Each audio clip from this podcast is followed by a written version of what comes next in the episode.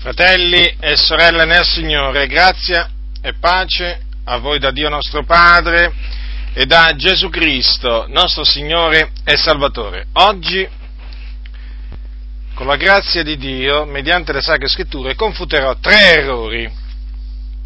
Sono tre errori che in ambito evangelico sono piuttosto diffusi.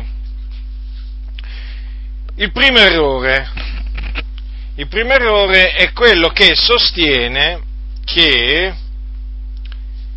i figli di Dio che presero eh, per mogli le figlioli degli uomini, fatto questo che si trova scritto nel capitolo 6 della Genesi al versetto 1 al versetto 2, dico, questo errore sostiene che quei figli di Dio erano i discendenti di Set. Ora voi sapete che Adamo, Adamo eh, perse Abele, perse Abele perché fu ucciso da Caino, suo fratello. E dopo questo misfatto che privò eh, Adamo ed Eva del loro figlio Abele, è scritto che Adamo conobbe ancora la sua moglie ed essa partorì un figliolo a cui pose nome Set. Perché ella disse, Dio mi ha dato un altro figliolo al posto d'Abele che Caino ha ucciso. Poi c'è scritto che anche a Set nacque un figliolo a cui pose nome Enosh. E allora è scritto, allora si cominciò a invocare il nome dell'Eterno. Questo è scritto nel capitolo 4 della Genesi, versetto 25 versetto 26. Ora, molti sostengono che quando la scrittura parla in questi termini, al capitolo 6, versetto 1 e versetto 2, adesso eh, vi leggerò queste, queste parole, Or quando gli uomini cominciarono a moltiplicare sulla faccia della terra e furono loro nate delle figliole, avvenne che i figlioli di Dio videro che le figliole degli uomini erano belle e presero per mogli quelle che si scelsero fra tutte. Riferimento poi, c'è un altro riferimento a questo accoppiamento, eh, al versetto 4 c'è scritto in quel tempo c'erano sulla terra i giganti, ci furono anche di poi, quando i figlioli di Dio si accostarono alle figliole degli uomini e queste fecero loro dei figlioli. Essi sono gli uomini potenti che fin dai tempi antichi sono stati famosi. Dunque, secondo molti, in ambito evangelico, tra cui anche molti pentecostali, questi figlioli di Dio erano i discendenti di Set. Ma le cose non stanno affatto così. Non stanno affatto così innanzitutto perché se si vede la costruzione del, del discorso, si noterà che lo scrittore vuole mettere in risalto eh, un accoppiamento avvenuto tra persone di natura, di natura diversa. Mi spiego meglio. Se voi leggete il versetto 1 c'è scritto quando gli uomini cominciarono a moltiplicare sulla faccia della terra furono, e furono loro nate delle figliole. Vedete dunque linguaggio naturalmente che indica che gli uomini eh, moltiplicarono nacquero loro delle figlie, no? tutto normale, secondo, eh, secondo natura, secondo il piano prestabilito da Dio. Però al versetto 2 noterete che si nota subito che eh, c'è qualche cosa che non, eh, non, rispecchia l'ordine naturale delle cose. Perché cosa c'è scritto? Avvenne che i figlioli di Dio videro che le figliole degli uomini erano belle. Dunque, come potete vedere qua, le figlie degli uomini sono intese le discendenti degli uomini, normale questo.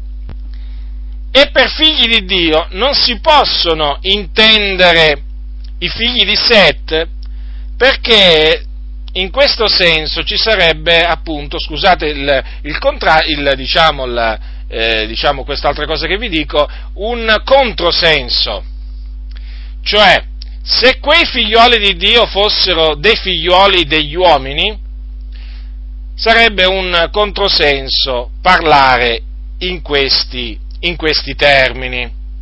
Perché qui lo scrittore vuole mettere in risalto un misfatto fatto da delle creature celesti, o comunque che avevano la loro dimora inizialmente in cielo e poi lasciarono la loro dimora per accoppiarsi appunto con le figlie degli uomini. E qui appunto sono i figlioli di Dio, quelli che lasciarono la loro, la loro dimora celeste. E per figlioli di Dio naturalmente vanno intesi degli angeli, che voi sapete sono delle creature celesti, non terrene, ma delle creature celesti, che furono fatti, creati da Dio ancora prima che eh, venisse fatto eh, l'uomo. Ora, voi direte, ma eh, si deduce questo solo dalla costruzione del discorso? No, perché a questa conclusione non si arriva anche confrontando, o meglio, prendendo altri passi della scrittura, cioè alla conclusione che questi figlioli di Dio non potevano essere eh, degli uomini eh, della, stessa, della, stessa, della, stessa, nostra natura, nel senso che inizialmente erano degli angeli, ma, ma poi presero appunto sembianza umana, eh, in altre parole si materializzarono e si accoppiarono con le figlie degli uomini. Eh, questo vi stavo dicendo, eh, a questo si, eh, si giunge anche leggendo quello che c'è scritto, alcuni passi che sono scritti in Giobbe, libro di Giobbe, prendete il libro di Giobbe, allora, nel libro di Giobbe troviamo scritto, allora, troviamo scritto, troviamo scritto quanto segue. Allora, capitolo, queste parole le troviamo scritte nella prima risposta che diede il Dio a Giobbe. Voi sapete che Dio riprese Giobbe perché Giobbe si riteneva giusto e accusò il Dio eh, di favorire i disegni dei malvagi. Queste, su, queste sono, furono parole di Giobbe eh, sbagliate eh, e quindi giustamente il Signore Dio riprese Giobbe. E tra le tante cose che gli disse ci sono queste. Allora, capitolo 38 di Giobbe, parlando appunto della fondazione della terra, eh? Allora, capitolo 38, leggerò il versetto 5, dal versetto 5 al versetto 7. È il Signore Dio che parla a Giobbe. Chi ne fissò le dimensioni, cioè della terra? Giacché tu li sai, tu li sai. O chi tirò sopra essa la corda da misurare? Su che furono poggiate le sue fondamenta? O chi ne pose la pietra angolare? Quando le stelle del mattino cantavano tutte assieme e tutti i figli di Dio davano in gridi di giubilo. Ora, notate molto bene questa espressione, perché qui il Signore parla di figli di Dio e dice che tutti i figli di Dio davano in gridi di giubilo. Quando? Quando? Ebbene, porre molta attenzione a quando questi figli di Dio diedero in grido di giubilo. Quando il Signore, naturalmente, fondò la terra quindi ancora prima, ancora prima che creasse l'uomo. E dunque, chi erano tutti questi figli di Dio che diedero in, in, grida, in grida, di giubilo eh, nel vedere il Dio eh, fondare la terra, fissarne le dimensioni e poi naturalmente eh, porne le fondamenta. Chi erano questi figli di Dio? Evidentemente erano delle creature celesti ed erano gli angeli. Sì, proprio gli angeli. Dunque vedete che parago- confrontando queste parole a quelle del libro della Genesi si arriva alla conclusione che eh, quei figli di Dio non erano i figli di Set, ma erano degli angeli che si erano materializzati, o meglio, avevano lasciato la loro dimora celeste, si erano materializzati e si erano accoppiati con delle figlie degli uomini. Ora, che siano, eh, che furono degli angeli, o che erano degli angeli quei figli di Dio, è anche confermato da quello che dice l'Apostolo l'Apostolo Pietro e naturalmente cosa peraltro confermata poi da Giuda nella sua epistola. Allora prendete Pietro, allora, Pietro, secondo Pietro, seconda epistola di, dell'Apostolo Pietro, al capitolo 2, dice il Signore eh, tramite Pietro, al versetto 4, perché se Dio non risparmiò gli angeli che avevano peccato, ma li inabissò confinandoli in anti tenebrosi, per esservi custoditi per il, per il giudizio. Poi naturalmente va avanti. Prendete adesso Giuda, l'epistola di Giuda, e leggiamo quanto segue. Allora, eh, versetto, mm, versetto 6 e 7. Allora, egli, cioè Dio, ha serbato in catene eterne nelle tenebre per il giudicio del gran giorno gli angeli che non serbarono la loro dignità primiera, ma lasciarono la loro propria dimora. Nello stesso modo Sodoma e Gomorra e le città circonvicine, essendosi abbandonate alla fornicazione nella stessa maniera di costoro ed essendo andate dietro ai vizi contro natura, sono poste come un esempio, portando la pena d'un fuoco eterno. Ora, qui parlano dello stesso eh, evento, sia Pietro che Giuda, cioè la punizione che Dio inflisse a, agli angeli eh, che non serbarono la loro dignità primiera. Eh, qual è questa punizione? Il Signore li ha inabissati, cioè li ha gettati nell'abisso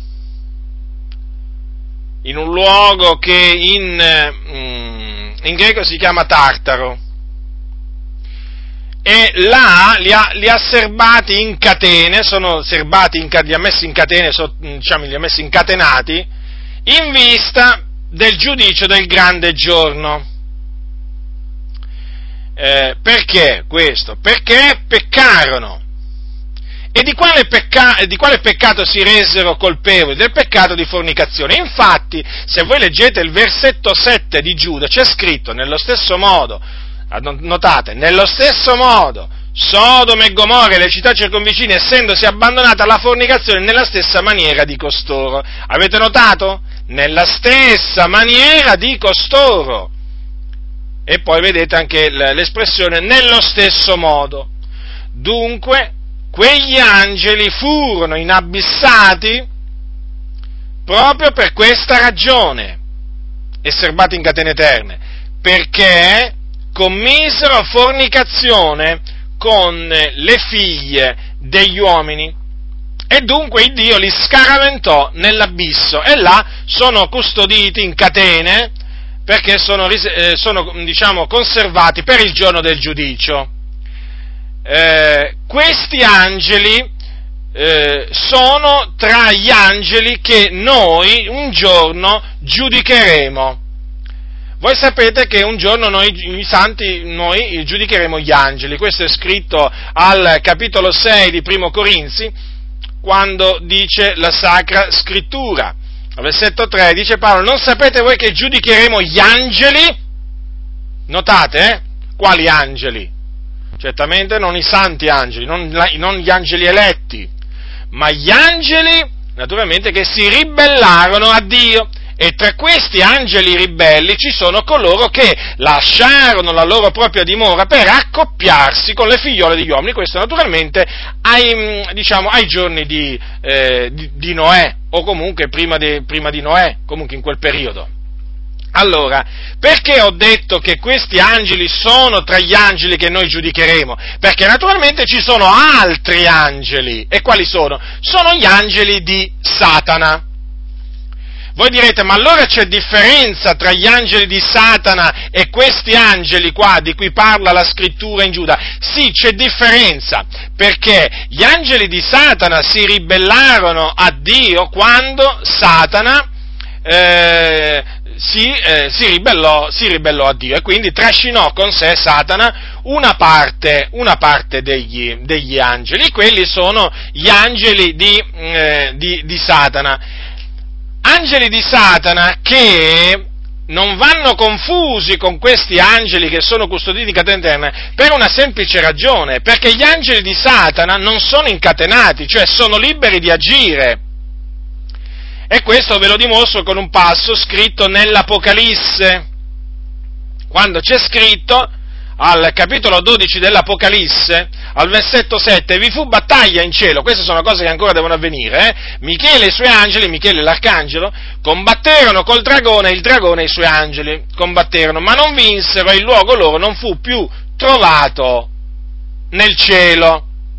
Ora, notate molto bene che qui si parla degli angeli del dragone. È evidente che non possono essere, non possono essere gli stessi angeli che sono custoditi, eh, che sono stati inabissati, che sono là conservati in catene eterne, no? Perché questi sono liberi, liberi di agire al servizio del dragone o del, o del diavolo. Eh, quindi, quindi, badate molto bene a fare questa distinzione. Peraltro, peraltro, che sia così, è confermato anche che gli angeli di Satana sono liberi di agire, è confermato da, da, quello che dice anche l'Apostolo Paolo. Che cosa dice l'Apostolo Paolo in secondo Corinzi? Voi sapete che l'Apostolo Paolo aveva ricevuto delle visioni e rivelazioni mh, gloriose, eccellenti. E il Signore Dio, per evitare che lui si insuperbisse, ripeto, per evitare che lui eh, si insuperbisse, cosa fece il Signore? Gli mise un angelo di Satana, naturalmente affinché non si insuperbisse a motivo dell'eccellenza delle rivelazioni. L'ha detto l'Apostolo Paolo questo, eh? Il Signore gli mise un angelo di Satana per schiaffeggiarlo, onde lui non si insuperbisse.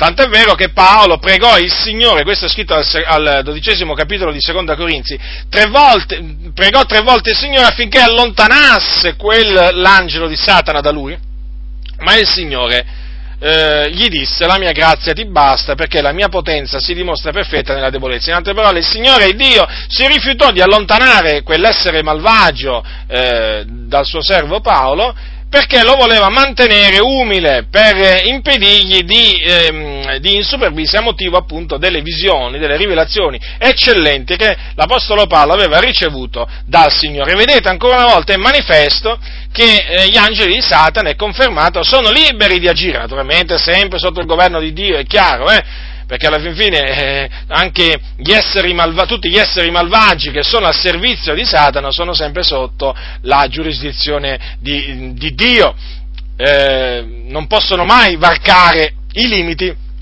che Dio gli ha, eh, gli ha, posto. Dunque è evidente che quegli angeli che sono serbati in catene eterne e quindi sono impossibilitati a muoversi, in questo momento sono impossibilitati di agire eh, sulla, eh, sulla faccia della terra,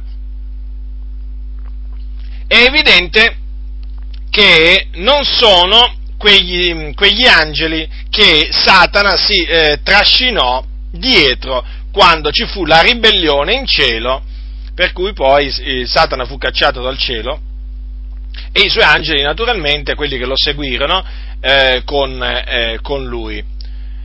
Dunque, eh, ponete bene in mente a, a, a questo, diciamo, errore, eh, nel senso la prossima volta che lo sentirete, perché di errore si tratta, di errore si tratta, e, e se non fosse così, naturalmente, è chiaro che eh, si, dovrebbe spiegare, si dovrebbe spiegare perché mai c'è una parte di angeli ribelli incatenata, eh, eh, diciamo, nel, ehm, nell'abisso, custodita per il giorno del gran giudizio, e c'è una parte invece di altri angeli ribelli che invece sono liberi di agire. Cioè, se anche, eh, se anche quegli angeli che sono incatenati, serbati in catene per il giorno del giudizio, sono gli stessi, fanno parte della stessa schiera di angeli che Satana si trascinò dietro la sua ribellione. Perché mai il Signore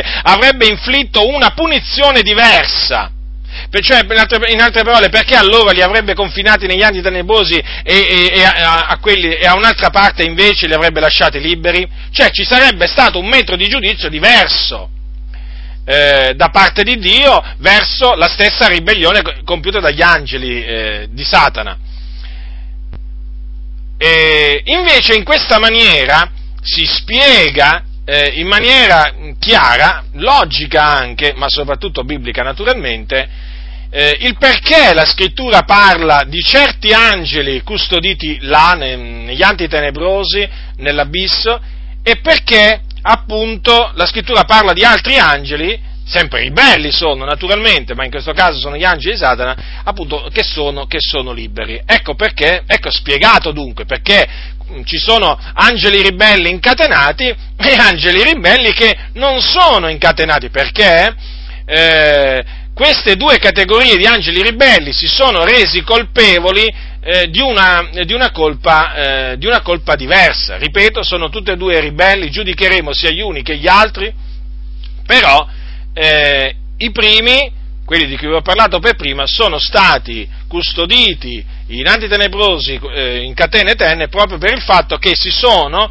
accoppiati con le figliuole degli uomini. Avete notato nel, eh, nell'epistola di Giuda come come, eh, ve, lo, ve, lo, vorrei fare notare nuovamente questo, si dice che gli abitanti di Sodoma e Gomorra e le città circonvicine si sono abbandonate alla fornicazione nella stessa maniera di costoro. Vedete? E naturalmente qui si riferisce agli angeli che ha citato poco, eh, poco, poco prima eh, anche il fatto che ci sia scritto nello stesso modo Sodoma e Gomorra essendosi abbandonati, nello stesso modo, vedete? Dunque, queste scritture stanno a indicare, eh, mostrano in maniera molto chiara che sostenere che quei figlioli di Dio in Genesi capitolo 6, quei figlioli di Dio che presero per moglie le figlie degli uomini, eh, ehm, sostenere che erano i, figli, i discendenti di Set, è è un errore perché quelli appunto eh, erano degli, degli, angeli, degli angeli di Dio che si materializzarono, perché gli angeli di Dio si possono materializzare, considerate che gli angeli di Dio quando si materializzarono nell'Antico Testamento mangiarono pure, eh? non è che c'è da meravigliarsi di sentir dire che apparvero come degli uomini, per esempio ehm, gli angeli di Dio che arrivarono a Sodoma, quando appunto Lot, vi ricordate, era seduto e Lot poi li, li ospitò, quelli eh, erano uomini, eppure erano, angeli, erano, degli angeli di Dio, e, e tutti gli abitanti, di so, gli abitanti di Sodoma che li videro li riconobbero come degli uomini, tanto che chiesero no, appunto a Lot di, di menarglieli fuori perché li volevano conoscere, quindi erano a tutti gli effetti degli uomini, perché gli angeli di Dio si materializzavano. E, e ancora oggi essi materializzano naturalmente sempre agli ordini, agli ordini di Dio. Eh, quando dice la scrittura che alcuni senza saperlo hanno albergato degli angeli, ci sarà una ragione per cui la scrittura parla in questi termini perché ci sono alcuni che praticando l'ospitalità hanno albergato degli angeli senza accorgersene. Certo, perché, perché, non se ne sono accorti? Perché non se ne sono resi conto? Perché eh, sembravano degli uomini, erano a tutti gli effetti degli uomini. Parlavano come gli uomini, eh, si presentavano come gli uomini, mangiavano come degli uomini, cioè in altre parole non, non, non gli dettero nessuna ragione per sospettare, questi angeli alle persone che li ospitavano, che fossero di un'altra natura e ci sono eh, varie, varie storie, diciamo, varie testimonianze che confermano questo, che quando gli angeli di Dio si presentano, eh, diciamo, ma- materializzati per ordine di Dio, eh, sembrano delle persone come tutti gli altri. Sul momento tu proprio non ci pensi minimamente che, eh, che, de, che, hai, che hai, diciamo, sei di fronte a degli angeli. Non ci pensi minimamente, perché sono, sono delle, eh, si presentano in effetti nell'apparenza come, come, degli uomini, come delle persone come tutti gli altri. Poi, ne, quando, è ne, quando, è che te ne, accorgi? Beh, generalmente le testimonianze parlano di sparizioni improvvise, cioè eh, diversi, diversi fratelli hanno raccontato che all'improvviso quella persona o quelle persone sono sparite o davanti ai loro occhi o eh, bastato solo che si eh, voltassero per non, vederli, eh, per non vederli più. E naturalmente per questo la scrittura dice senza saperlo hanno albergato degli angeli. Naturalmente poi eh, ci si, conto, eh, ci, si rende conto, dopo che quelli erano angeli, o altrimenti non ce ne si, conto, non ce ne si renderà mai conto, perché il Signore magari non vuole che tu lo venga, lo venga a sapere, però in quel giorno sicuramente sapremo penseremo magari che quella persona che eh, avevamo aspettato in quel giorno era un angelo. Dunque, questo diciamo, è il primo errore che ho voluto, ho voluto, confutare. Il secondo errore è quello che concerne il diluvio, di, eh, il diluvio che Dio mandò ai giorni di Noè. Che cosa, di, che cosa dicono alcuni? Dicono che quel diluvio non fu universale. Eh sì, questo, questo, dicono. Pensate che persino Billy Graham, eh, Billy Graham il noto, il noto predicatore battista americano, che, di cui si dice che è l'uomo che ha predicato a più persone su tutta la faccia della terra, ehm, persino lui in una, in una, in una, dice, in una campagna di evangelizzazione tenuta a Minneapolis, nel Minnesota, nel 1996, lui affermò che non era sicuro se il diluvio ai giorni di Noè era stato universale o era stato eh, semplicemente locale. Pensate un po', pensate un po'. Stiamo parlando di Billy Graham, eh? E poi ci sono anche dei commentari in cui in effetti non viene dato assolutamente per certo, non viene assolutamente sostenuto che il, il diluvio fu universale.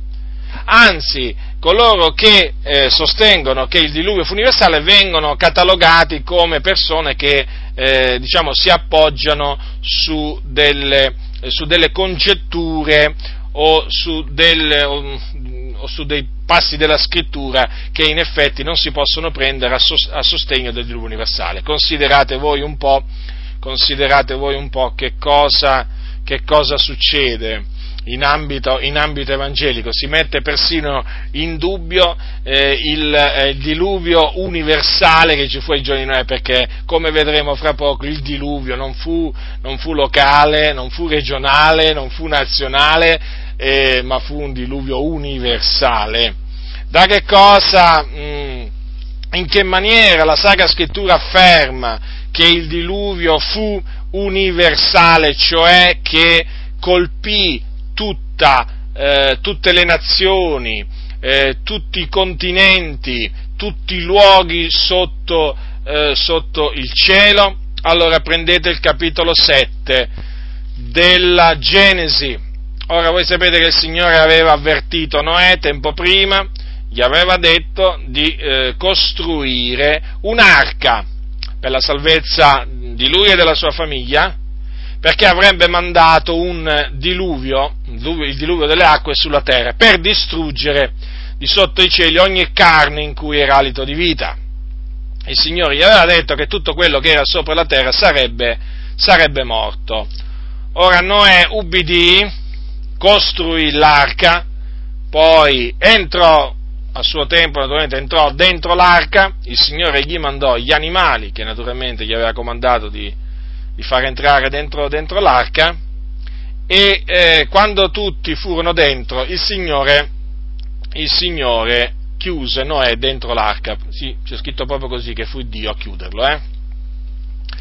Ecco, a questo punto è scritto quanto segue, capitolo 7 della Genesi, leggerò dal versetto 17 al versetto 24. E il diluvio venne sopra la terra per 40 giorni e le acque crebbero e sollevarono l'arca, che fu levata in alto din sulla terra, e le acque ingrossarono e crebbero grandemente sopra la terra, e l'arca galleggiava sulla superficie delle acque e le acque ingrossarono oltremodo sopra la terra e tutte le alte montagne che erano sotto tutti i cieli furono coperte. Le acque salirono 15 cubiti al di sopra delle vette dei monti e le montagne furono coperte e perì ogni carne che si muoveva sulla terra, uccelli, bestiame, animali selvatici, rettili d'ogni sorta striscianti sulla terra e tutti gli uomini. Tutto quello che era sulla terra asciutta ed aveva alito di vita nelle sue narici morì.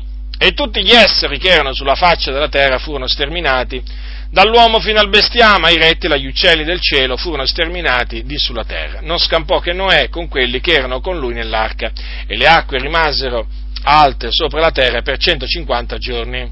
Ora, vorrei eh, che notaste che c'è scritto al versetto 19, tutte le alte montagne che erano sotto tutti i cieli furono coperte. Quindi è evidente che il diluvio fu universale, colpì tutta la faccia della terra. Infatti c'è scritto, lo ripeto, tutte le alte montagne che erano sotto tutti i cieli furono coperte. Eh, e difatti perì ogni carne che si muoveva sulla faccia della terra. Ma d'altronde, se non fosse stato un diluvio, se non si fosse trattato di un diluvio universale, o meglio, se il Signore avesse deciso di non mandare un diluvio universale, ma solo regionale o locale, ma perché mai gli avrebbe dato certi ordini a Noè riguardo, per esempio, agli animali?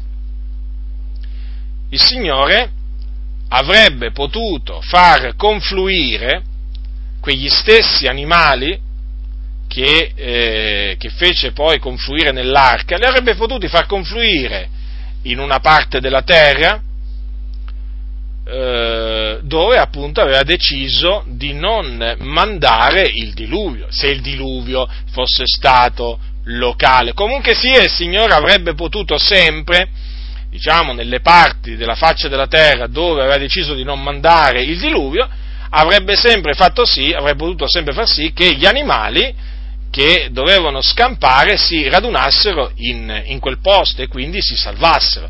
Ma il fatto è che il Signore aveva decretato di sterminare anche gli, tutti gli uccelli, tutto il bestiale, gli animali selvatici, i rettili di ogni sorta, striscianti sulla terra e tutti gli uomini. E quindi per questa ragione mandò il diluvio su tutta la faccia della terra, su tutta la faccia della terra. Dunque state attenti eh, a coloro che sostengono eh, o vi vogliono insinuare nella mente il dubbio che il, eh, il, diluvio ai giorni di Noè non fu universale. State attenti, fratelli. Eh? Voi direte, ma come, negano pure l'universalità del diluvio? E negano pure quello. Ma che cos'è? Che cosa, di che cosa ci si deve meravigliare? Eh, di che cosa ci si deve meravigliare? Ormai in ambito evangelico arrivano a negare molti, molti pastori il, il, fuoco dell'inferno. C'è scritto fuoco e loro lo allegorizzano, quel termine fuoco. Cioè si parla di fuoco inestinguibile e dicono che non è fuoco. Eh, cioè, voglio dire, più sfacciataggine di questa, più stoltezza di questa, voglio dire, non è scritto in maniera molto chiara? Eh? Là il fuoco non si spegne, eppure costoro dicono che là proprio il fuoco non c'è, non che non si spegne, proprio che non c'è. Vi rendete conto? E allora, se non si sta attenti, se non si sta attenti qua, si finisce con il cadere vittima eh, di, eh, di predicatori, di pastori che alla Bibbia gli fanno dire quello che vogliono loro. Se il fuoco non gli va, lo tolgono. Non è che, non è che si fanno scrupoli, no, no, sono capaci anche, sono capaci anche a questo, sono capaci a tutto, oramai, oramai per loro il fine giustifica, giustifica i mezzi, praticamente per presentare un Dio d'amore, per presentare un Dio che è solo amore, sono, sono, stati capaci molti anche a togliere il fuoco, sia dall'Ades che dalla Genna, rendetevi conto, è certo, perché un Dio d'amore è possibile mai, un Dio d'amore che, che, che, che, getta le sue creature in un fuoco e le fa tormentare per l'eternità, no, Dio amore, non può agire così, e allora, ecco, tolto il fuoco, cosa ci vuole? Ecco, depennato il fuoco, eh, ma il fuoco c'è, il fuoco c'è, non importa quanto loro eh, strombazzano questa loro tesi, questa loro allegoria, il fuoco c'è, come se c'è, sia nell'Ades che nello stagno ardente di fuoco e di zolfo, e arde, è un fuoco che arde ed è un fuoco che non si può spegnere, un fuoco vero, è come se, se è vero, infatti quel ricco, quel ricco quando si trovò nell'Ades, eh, alzò gli occhi e vide da lontano Abramo e Lazzaro nel suo seno, era tormentato in una fiamma, tormentato in una fiamma, avrebbe desiderato che, mm, che Abramo mandasse Lazzaro a intingere la punta del dito per rinfrescargli la lingua a quel ricco. Rendetevi conto un po' se quella che sentiva il ricco non era la, la fiamma vera, la fiamma vera eh, di un fuoco. E come? E come? Se no non avrebbe parlato in quella maniera dall'Ades dove si trovava, nei tormenti. Per cui vi ho voluto dire questo per farvi capire se hanno veramente tolto il fuoco dall'inferno. E questi qua hanno, fatto diventare il diluvio pure un diluvio eh, locale. Per cui attenzione, massima attenzione, fratelli, sempre andate alla Sacra Scrittura e rimanete attaccati alla Sacra Scrittura per non cadere vittima appunto di questi pastori, di questi seduttori di menti che eh, mediante le arti seduttrici dell'errore eh, seducono, seducono, molte, seducono molte anime. Eh, ma se, se, un pastore, quando un pastore arriva a dire che leggendo il Vangelo, eh, leggendo il Vangelo eh, è stato incoraggiato a entrare in politica, ora io dico, Badate bene, eh? Badate bene. Uno legge il Vangelo, no? Il Vangelo, Vangelo di Gesù Cristo, e sostiene che dopo averlo letto eh, si è sentito invogliato, incoraggiato a entrare in politica, a entrare in politica, proprio tutto quanto, proprio tutto quanto. Ora, io dico, ma quale Vangelo? Possibile mai, possibile mai che l'Evangelo incoraggi una cosa del genere?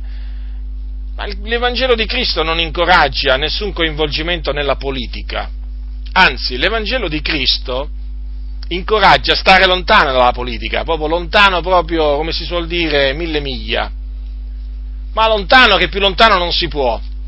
Certo, l'Evangelo di Cristo questo incoraggia a fare, a essere apolitici, a non immischiarsi nelle faccende politiche, a non entrare nella politica, ma dove mai si legge che Gesù eh, fu coinvolto nella politica dei suoi tempi? Ma quando mai si legge che gli apostoli eh, furono, eh, furono, coinvolti nella politica, negli affari politici de, delle, delle nazioni dove si trovavano? Ma niente di tutto questo. Gesù disse il mio regno non è di questo mondo. Ma che Bibbia leggono costoro? Ecco perché vi dico, ci sono persone che fanno dire alla Bibbia le cose le più strampalate, le, le, cose più assurde, le cose più assurde, ma il problema è che ci sono flotte di credenti eh, che pendono dalle labbra di questi seduttori di menti, di questi impostori, di questi cianciatori, amen, e gridano amen, amen a che cosa? Alla menzogna, questa è una menzogna. L'Evangelo di Cristo non incoraggia nessun coinvolgimento nella politica, tanto è vero che Cristo, Cristo Gesù disse, il mio regno non è di questo mondo. Il mio regno non è di questo mondo. E poi disse, disse poi c'è scritto anche che quando un giorno stavano per, quando seppe un giorno Gesù che stavano per, per venire a rapirlo e farlo re, si ritirò di nuovo sul monte tutto solo. Ma dov'è tutto questo voglia di fare politica che aveva Gesù Cristo? Ma dove? Ma dove era la voglia che aveva Gesù di fare politica? Ma Gesù di voglia di fare politica non ne aveva! Ma appunto perché il suo regno non era di questo mondo. E questi perché allora hanno deciso di entrare in politica? Perché il regno che loro predicano è di questo mondo. È un altro regno praticamente. E il Vangelo che professano è un altro Evangelo. Certo, è un altro Evangelo. Perché un Vangelo il Vangelo di Cristo certamente non incoraggia nessun coinvolgimento nella politica. Ora, quindi, se arrivano a far dire, ma se arrivano a far dire a Gesù, fratelli nel Signore, considerate questo, considerate questo, eh? arrivano a far dire a Gesù eh, che Gesù ha, ci ha comandato di governare sulle nazioni del mondo per preparare un regno terreno e presentarglielo quando lui ritornerà. Sì, e voi sapete, e voi sapete qual è il passo che loro prendono? Eh? Secondo cui appunto Gesù ci ha comandato di fare questo? Beh, ve lo leggo. Andate dunque, ammaestrate tutti i popoli, battezzandoli nel nome del Padre, del Figlio e dello Spirito Santo, insegnando loro ad osservare tutte quante le cose che vi ho comandate. Ora, vi rendete conto che cosa arrivano a far dire a Gesù? Cioè, per loro in quelle parole c'è il comando, c'è il comando di mettersi a governare sul mondo. Praticamente c'è il comando per la Chiesa di entrare nella politica. Ora, più impostura di questa, è come vedere il papato eh, nelle parole di Gesù, tu sei piede su questa pietra edificherò la mia Chiesa. Cioè, vedere l'incoraggiamento eh, a darsi alla politica, a entrare nella politica, nelle parole di Gesù, ma in qualsiasi parola di Gesù, è come vedere, è come vedere il papato nelle parole che Gesù disse a Pietro, tu sei Pietro, e su questa pietra fico la mia chiesa. È come vedere l'Immacolata Concezione di Maria nella Bibbia, è come vedere il Purgatorio nella Bibbia, è come vedere, ma che vi posso dire io, ehm, ma ve ne potrei citare di menzogne della Chiesa Cattolica Romana, ecco, è come vedere tutte quelle menzogne nella Bibbia. Non ci sono. Non ci sono, eppure la Chiesa Cattolica Romana si usa della Bibbia per far credere a quelle menzogne, pensando di avere trovato un alleato persino nella Bibbia. E questi impostori evangelici, questi seduttori di menti, pensano, pensano, di aver trovato, pensano di aver trovato nella Bibbia persino, persino l'appoggio alla loro brama di potere temporale, perché poi alla fin fine si tratta semplicemente di brama di potere temporale. Infatti questi vogliono creare un impero sulla faccia della terra. Queste persone di predicare il regno non gli interessa proprio niente, di vivere in maniera degna del Vangelo non gli interessa proprio niente, di seguire le orme di Cristo meno che meno. Questi seguono le, le, le orme di Balaam, non le orme di Cristo. Questi non sono uomini costituiti da Dio a pascere il suo popolo, perché questi pascono se stessi. Questi non servono il Signore nostro Gesù Cristo, ma il loro stomaco. Non sono servi del Signore Gesù, ma sono servi di Mammona perché questi predicano un Gesù che non è il Gesù in cui abbiamo creduto noi. Il Gesù in cui abbiamo creduto noi, di cui parla la Sacra Scrittura, eh, non è lo stesso Gesù che predicano loro, perché il loro Gesù dice alla Chiesa di entrare in politica, mentre il Gesù della Bibbia dice date a Cesare ciò che è di Cesare e Dio ciò che è di Dio. Sono cose distinte e separate, le cose di questo mondo e le cose di Dio. Il regno di questo mondo e il regno di Dio sono due cose distinte distinte e separate. Noi siamo chiamati a predicare il regno, ma non a instaurare un regno terreno sulla faccia della terra.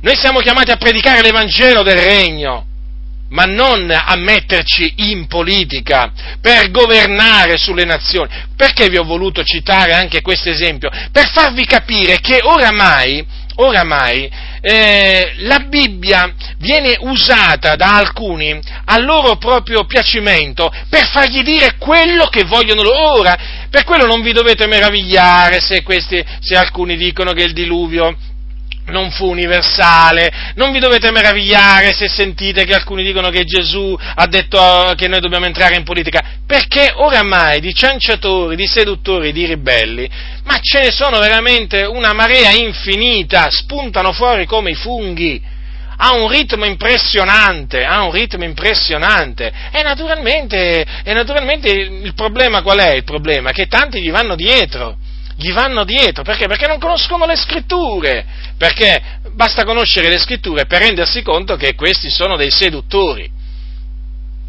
Ho voluto, diciamo, aprire questa, questa parentesi proprio per spiegarvi eh, appunto proprio questo, questo concetto, che alcuni le cose chiare, le cose chiare che sono scritte nella Bibbia le oscurano, le cose diritte le pervertono, capito? Le, le fanno diventare storte in altre parole. Eh certo, perché questa è gente pervertita, a livello mentale questa è gente pervertita, non è gente sana nella fede. Questa gente è corrotta, perché solo della gente corrotta ti può invogliare a entrare nella politica, a entrare là dove regna il compromesso, dove persino gli stessi politici dicono che bisogna mentire, persino le persone del mondo dicono che si può fare politica solo mentendo, solo facendo compromessi. Ma vi rendete conto, certi credenti che cosa arrivano a dire? Che certi pastori soprattutto che leggendo il Vangelo si sono convinti, eh, si sono convinti appunto dell'opportunità di entrare in politica. Vergogna, dico a costoro, vergogna, ravvedetevi veramente vo- dei vostri pensieri malvagi, di queste parole inique, convertitevi veramente dalle vostre vie malvagie, convertitevi al Gesù, al Gesù veramente di cui parla la Sacra Scrittura, non al Gesù di cui vi siete creati voi, eh, diciamo, una copia a vostra immagine e somiglianza. Eh, fratelli nel Signore, ah, io sono profondamente turbato, profondamente indignato quando, quando, vedo impostori che seducono, quando vedo impostori che, che dicono le cose più assurde e tutti, amen, amen, amen, ma di questo passo, ma questi qua, ma se un giorno si svegliano e cominciano a dire io sono Dio, o io sono Gesù, o io sono, non lo so io, sono l'Apostolo Paolo, Amen, gli diranno, gli diranno amen. Io vi dico che se uno di questi un giorno si alza e dice io sono la rincarnazione dell'Apostolo Paolo, gli, a, gli credono, eh? Gli diranno amen, e guai a chi li tocca.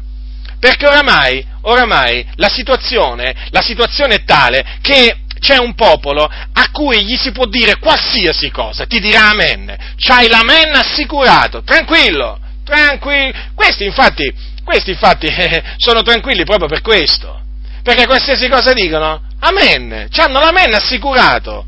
E se qualcuno non dice amen, se qualcuno non dice amen, si arrabbiano, si arrabbiano pure. Comunque, torniamo all'altro errore, che è il terzo ed è l'ultimo di questa serie, appunto, che ho voluto confutare. Allora, il terzo errore eh, eh, concerne, concerne, la eh, predicazione di Gesù Cristo fatta ai morti dopo che lui morì. Allora, voi prendete l'epistola di Pietro, primo Pietro, primo Pietro, capitolo, allora, primo Pietro, capitolo 3, è scritto, allora, versetto, dal versetto 18, leggerò dal versetto 18 al versetto 20, poiché anche Cristo ha sofferto una volta per i peccati, egli giusto per gli ingiusti, per condurci a Dio, essendo stato messo a morte quanto alla carne, ma vivificato quanto allo spirito e in esso andò anche a predicare agli spiriti ritenuti in carcere, i quali un tempo furono ribelli quando la pazienza di Dio aspettava i giorni di Noè, mentre si preparava l'arca, nella quale poche, poche anime, cioè otto, furono salvate tra mezzo all'acqua. Ora, quindi, come potete vedere, qui si parla di una predicazione compiuta da Gesù dopo la sua morte, naturalmente prima della sua risurrezione, in quel lasso di tempo praticamente che passò dalla sua, dalla sua, morte alla sua risurrezione. Questa predicazione Gesù la, compiò, la compì nell'altro mondo e eh, coloro che furono raggiunti da questa sua predicazione furono degli spiriti ritenuti in carcere, i quali un tempo furono ribelli quando la pazienza di Dio aspettava i giorni di Noè. Praticamente furono coloro eh, che vissero ai giorni di Noè. Ora, che cosa dicono alcuni? Che qui eh, Gesù non è andato a predicare, eh, diciamo, dopo morto, ehm, a quegli spiriti, no, perché loro dicono che qui la Sacra Scrittura dice che il Signore Gesù, prima ancora della sua incarnazione, badate molto bene a questo particolare, eh, prima ancora della sua incarnazione, per quello spirito che lo risuscitò dai morti, per mezzo di Noè, predicò alla generazione corrotta prima del diluvio, che ora si trova nell'Ades in attesa del giudizio. Dunque, dunque, Noè fu lo strumento attraverso il quale Cristo predicò agli uomini prima del diluvio. Avete notato? Eh? Dunque, attenzione, perché anche qui bisogna riconoscere che costoro, quelli che sostengono questa cosa, fanno dire alla Bibbia una cosa che la Bibbia non dice. Perché da quelle parole che vi ho letto non si può nella maniera più assoluta evincere una simile cosa, cioè non si può evincere che qui sta parlando Pietro di una predicazione fatta da Gesù, niente di meno, prima della sua incarnazione, eh, per mezzo della bocca di Noè a quelli della sua generazione. È veramente una cosa che non esiste, non esiste. Perché qui, perché qui innanzitutto eh, innanzitutto si parla di una predicazione fatta da Gesù nello Spirito dopo che egli morì. Quindi già bisogna partire da questo presupposto, che qui Pietro dice che Cristo, che Cristo andò a predicare a quegli spiriti ritenuti in carcere, eh, quando morì.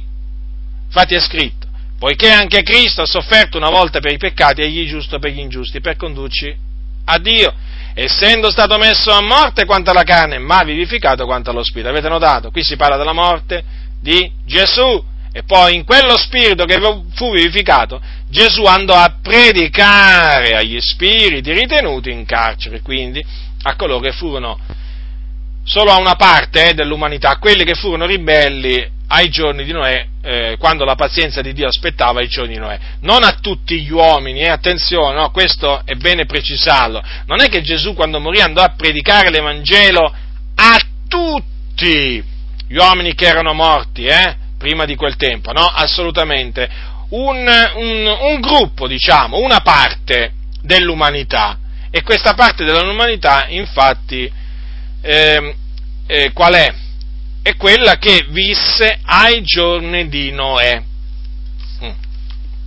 Allora, poi c'è un'altra cosa da dire, che eh, questa predicazione, predicazione dell'Evangelo, fu fatta a dei morti, a dei morti, non fu fatta a delle persone viventi sulla faccia della terra, come dicono costoro. Questi dicono che appunto Cristo ha predicato per mezzo, per mezzo di Noè appunto a quelli della sua generazione, no? A quelli che vissero ai giorni di Noè. Ma qui la scrittura dice che l'Evangelo fu annunziato ai morti. Infatti è scritto al capitolo 4 sempre di primo Pietro, queste parole, poiché per, al versetto 6, poiché per questo è stato annunziato l'Evangelo anche ai morti. Notate? Dunque, che c'entra questa predica, presunta predicazione di Gesù fatta per mezzo di Noè prima della sua incarnazione, que- non c'entra niente, non c'entra niente con quello che sta dicendo l'Apostolo, l'Apostolo Pietro. Ora, è evidente che questa predicazione c'è stata, questa predicazione di Gesù c'è stata eh, dopo, la sua, dopo la sua morte. Badate però che questa predicazione, allora, come ho già detto, non fu rivolta a tutti, a tutti i morti, ma solo appunto a quelli che furono ribelli ai giorni di Noè mentre si preparava l'arca. E poi tenete bene a mente che questa predicazione non è che avvenne in vista della loro salvezza, eh?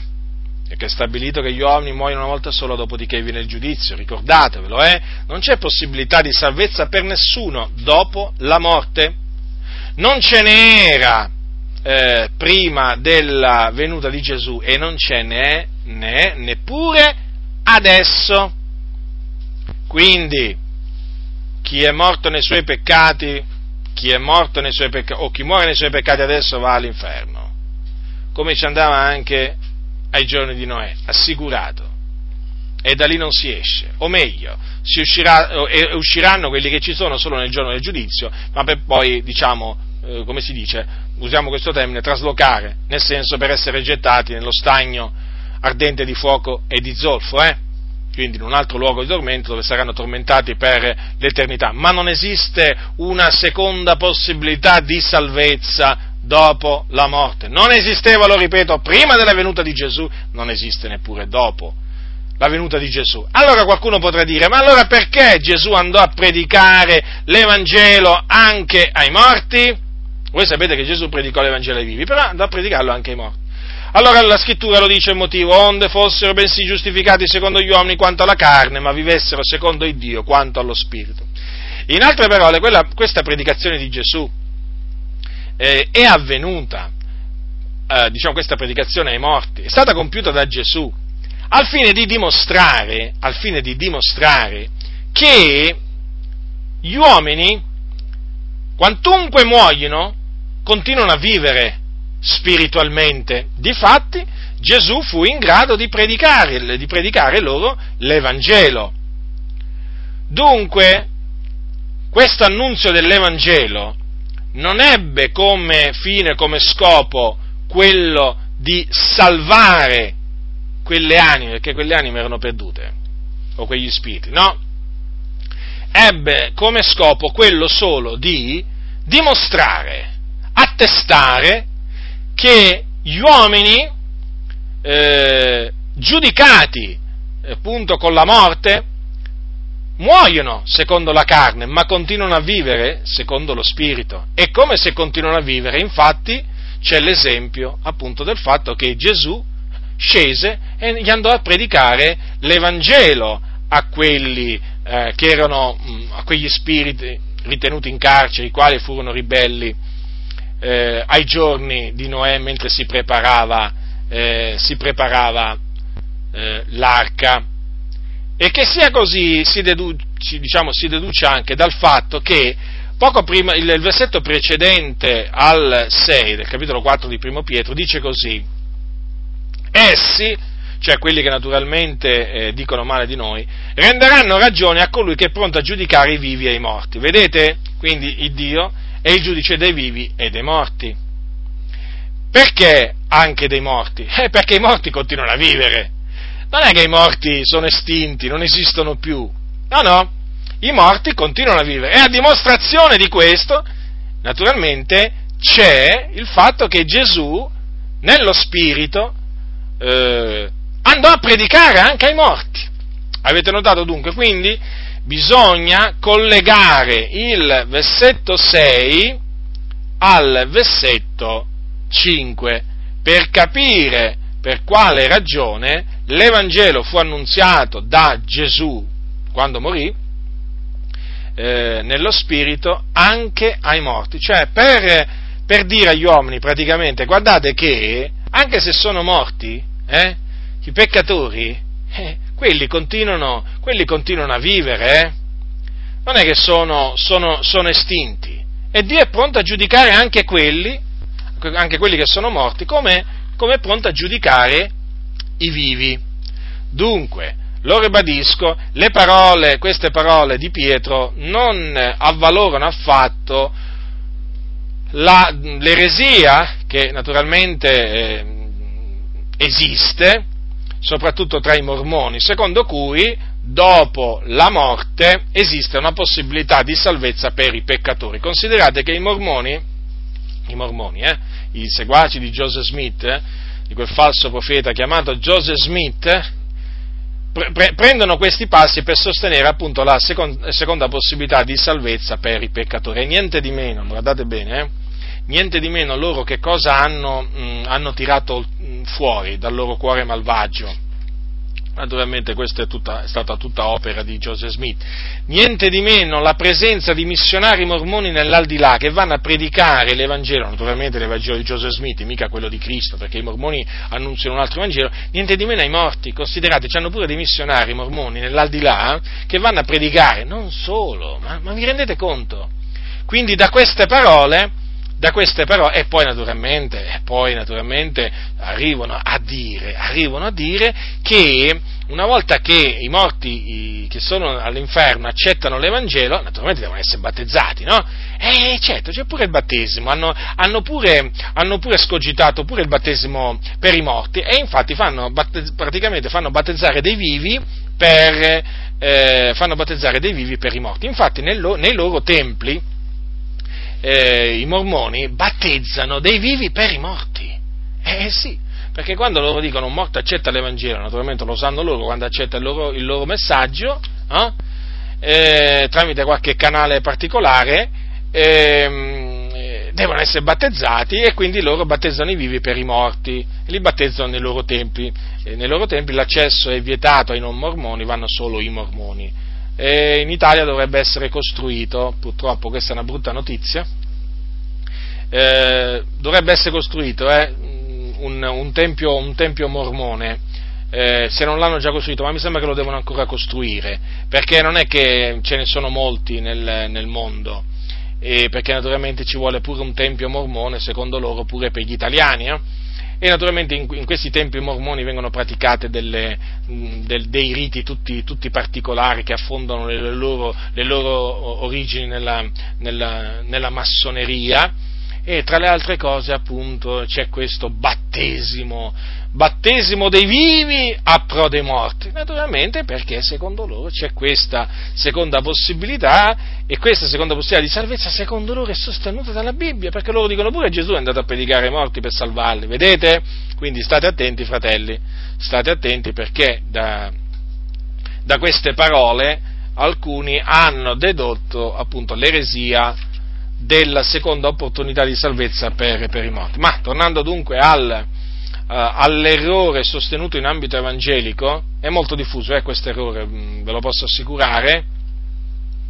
Eh, ricordatevi dunque che eh, quella predicazione di cui vi parlano costoro, che eh, Gesù avrebbe compiuto niente di meno prima ancora della sua incarnazione eh, tramite Noè, appunto ai giorni di Noè, non avvenne mai quella. Non, certamente noi crediamo che fu lo Spirito di Dio a parlare tramite Noè, ma quella predicazione non è la stessa predicazione di cui si parla qui in Primo Pietro. Anche perché, fratelli, anche perché, fratelli, vorrei che notaste un particolare, eh, un particolare che proprio mette proprio la parola fine a qualsiasi contestazione. Cioè Gesù è andato a predicare a quei morti l'Evangelo l'Evangelo e Noè non predicò l'Evangelo a quelli della sua generazione, perché l'Evangelo è stato rivelato per mezzo di Gesù Cristo. E quindi anche questo sta a dimostrare che quello che dicono costoro è un errore, perché qui viene detto che Gesù andò a predicare l'Evangelo, la buona notizia relativa al regno di Dio. E lo ribadisco, Noè non, è predicatore di giustizia è chiamato, predicò la giustizia certamente, ma non predicò l'Evangelo, predicò la giustizia. Dunque, massima attenzione anche a questo che vi ho appena detto, cioè Gesù predicò l'Evangelo ai morti, Noè non predicò l'Evangelo ai vivi e quindi quello che dicono costoro proprio è proprio una predicazione proprio inesistente. Dunque, fratelli nel Signore, eh, ritenete appunto questa, queste mie confutazioni, ritenetele perché eh, magari potete anche non averne bisogno, diciamo, eh, sul momento, eh, però vi posso assicurare che prima o, poi, prima o poi incontrerete qualcuno, se non l'avete già incontrato, eh, che sostiene esattamente questi errori. Esattamente questi errori e quindi diciamo, eh, mediante queste confutazioni, eh, o diciamo, mi sono studiato di darvi eh, un aiuto, di aiutarvi a turare la bocca a quelli appunto che verranno a sostenere questi, questi tre errori, o anche uno di essi o due di essi, non importa, comunque sia, ritenete appunto eh, attentamente eh, le scritture eh, che vi ho citato per porle poi davanti a costoro per dimostrargli in effetti che essi sbagliano. La grazia del Signore nostro Gesù Cristo sia con tutti coloro che lo amano con purità incorrotta. Amen.